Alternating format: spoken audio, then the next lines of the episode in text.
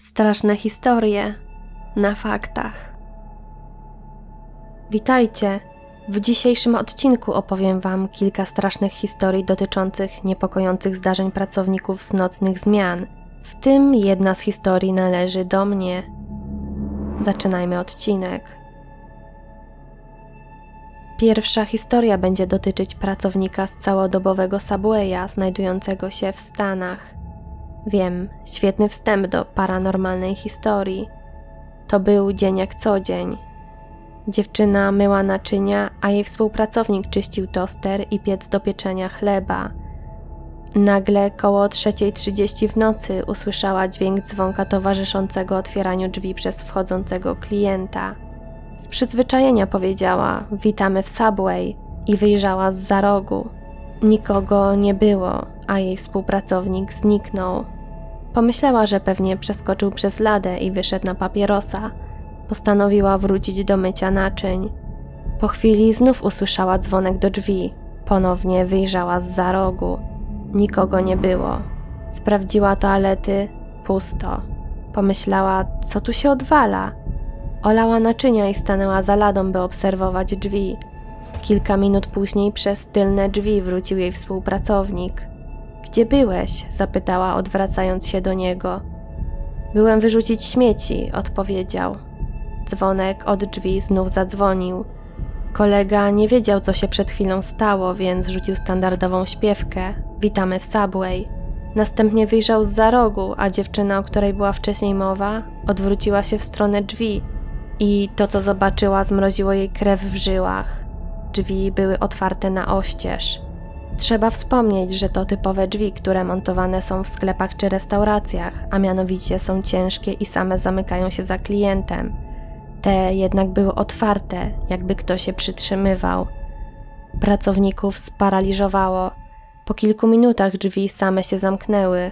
Byli przerażeni. Później postanowili zgłosić problem szefowi, a ten zarządził, by całe zdarzenie obejrzeli na kamerach. Drzwi ewidentnie otwierały się same. Żadne z nich nie umiało tego wyjaśnić. Teraz opowiem historię pracownika ze sklepu 7-Eleven. Pewnej nocy przytrafiło mu się coś dziwnego. Sklep był zupełnie pusty. Nagle chłopak usłyszał płacz małej dziewczynki, więc naturalnie udał się w jego kierunku, by udzielić dziecku pomocy. Gdy doszedł do miejsca, gdzie powinna stać zapłakana dziewczynka, nagle zawodzenie usłyszał z zupełnie innego miejsca. Tam też nikogo nie było. Chłopak nie wiedział, czy to był jakiś żart, czy nie, ale był naprawdę przerażony. Kolejna historia jest od pracownika jednej z amerykańskich sieciówkowych restauracji IHOP. Kucharz, który pracował tam przed bohaterem historii, został zastrzelony podczas napadu. Z kuchni często słychać było różne odgłosy, jakby ktoś tam się krzątał, mimo że nikogo tam nie było. Pewnego dnia chłopak zobaczył jakąś czarną postać na tyłach budynku. Był pewny, że to kucharz, jednak jak się okazało, tamten siedział wtedy na zewnątrz i palił. Wszyscy pracownicy doświadczali tam podobnych zjawisk. Jedna kelnerka wyznała nawet, że raz poczuła, jak ktoś ją popycha. Teraz przedstawię Wam moją własną historię. Specjalnie dziś opowiadałam pozostałe historie w trzeciej osobie, żeby Was nie zmylić i żebyście wiedzieli, że ta historia jest rzeczywiście moja. Być może niektórzy już o niej słyszeli na jednym z moich live'ów, ale było wtedy nieduże grono odbiorców, więc na pewno wielu z Was nie zna tej historii. Pracowałam kiedyś przez miesiąc jako ochrona w jednej z drogerii w moim mieście. Ogólnie moja praca była dość monotonna. Obserwowałam głównie klientów na monitoringu. Działy się tam dziwne rzeczy. Drzwi automatyczne same się otwierały, mimo że nikogo nie było w pobliżu, a bramki pikały. To jeszcze próbowałam tłumaczyć sobie zwykłymi technicznymi usterkami, jednak do czasu. Pewnego dnia dostrzegłam koło jednej klientki biały obłoczek, który unosił się nad jej głową. Po chwili zniknął. To było dziwne, ale oczywiście nadal można było to wytłumaczyć w racjonalny sposób.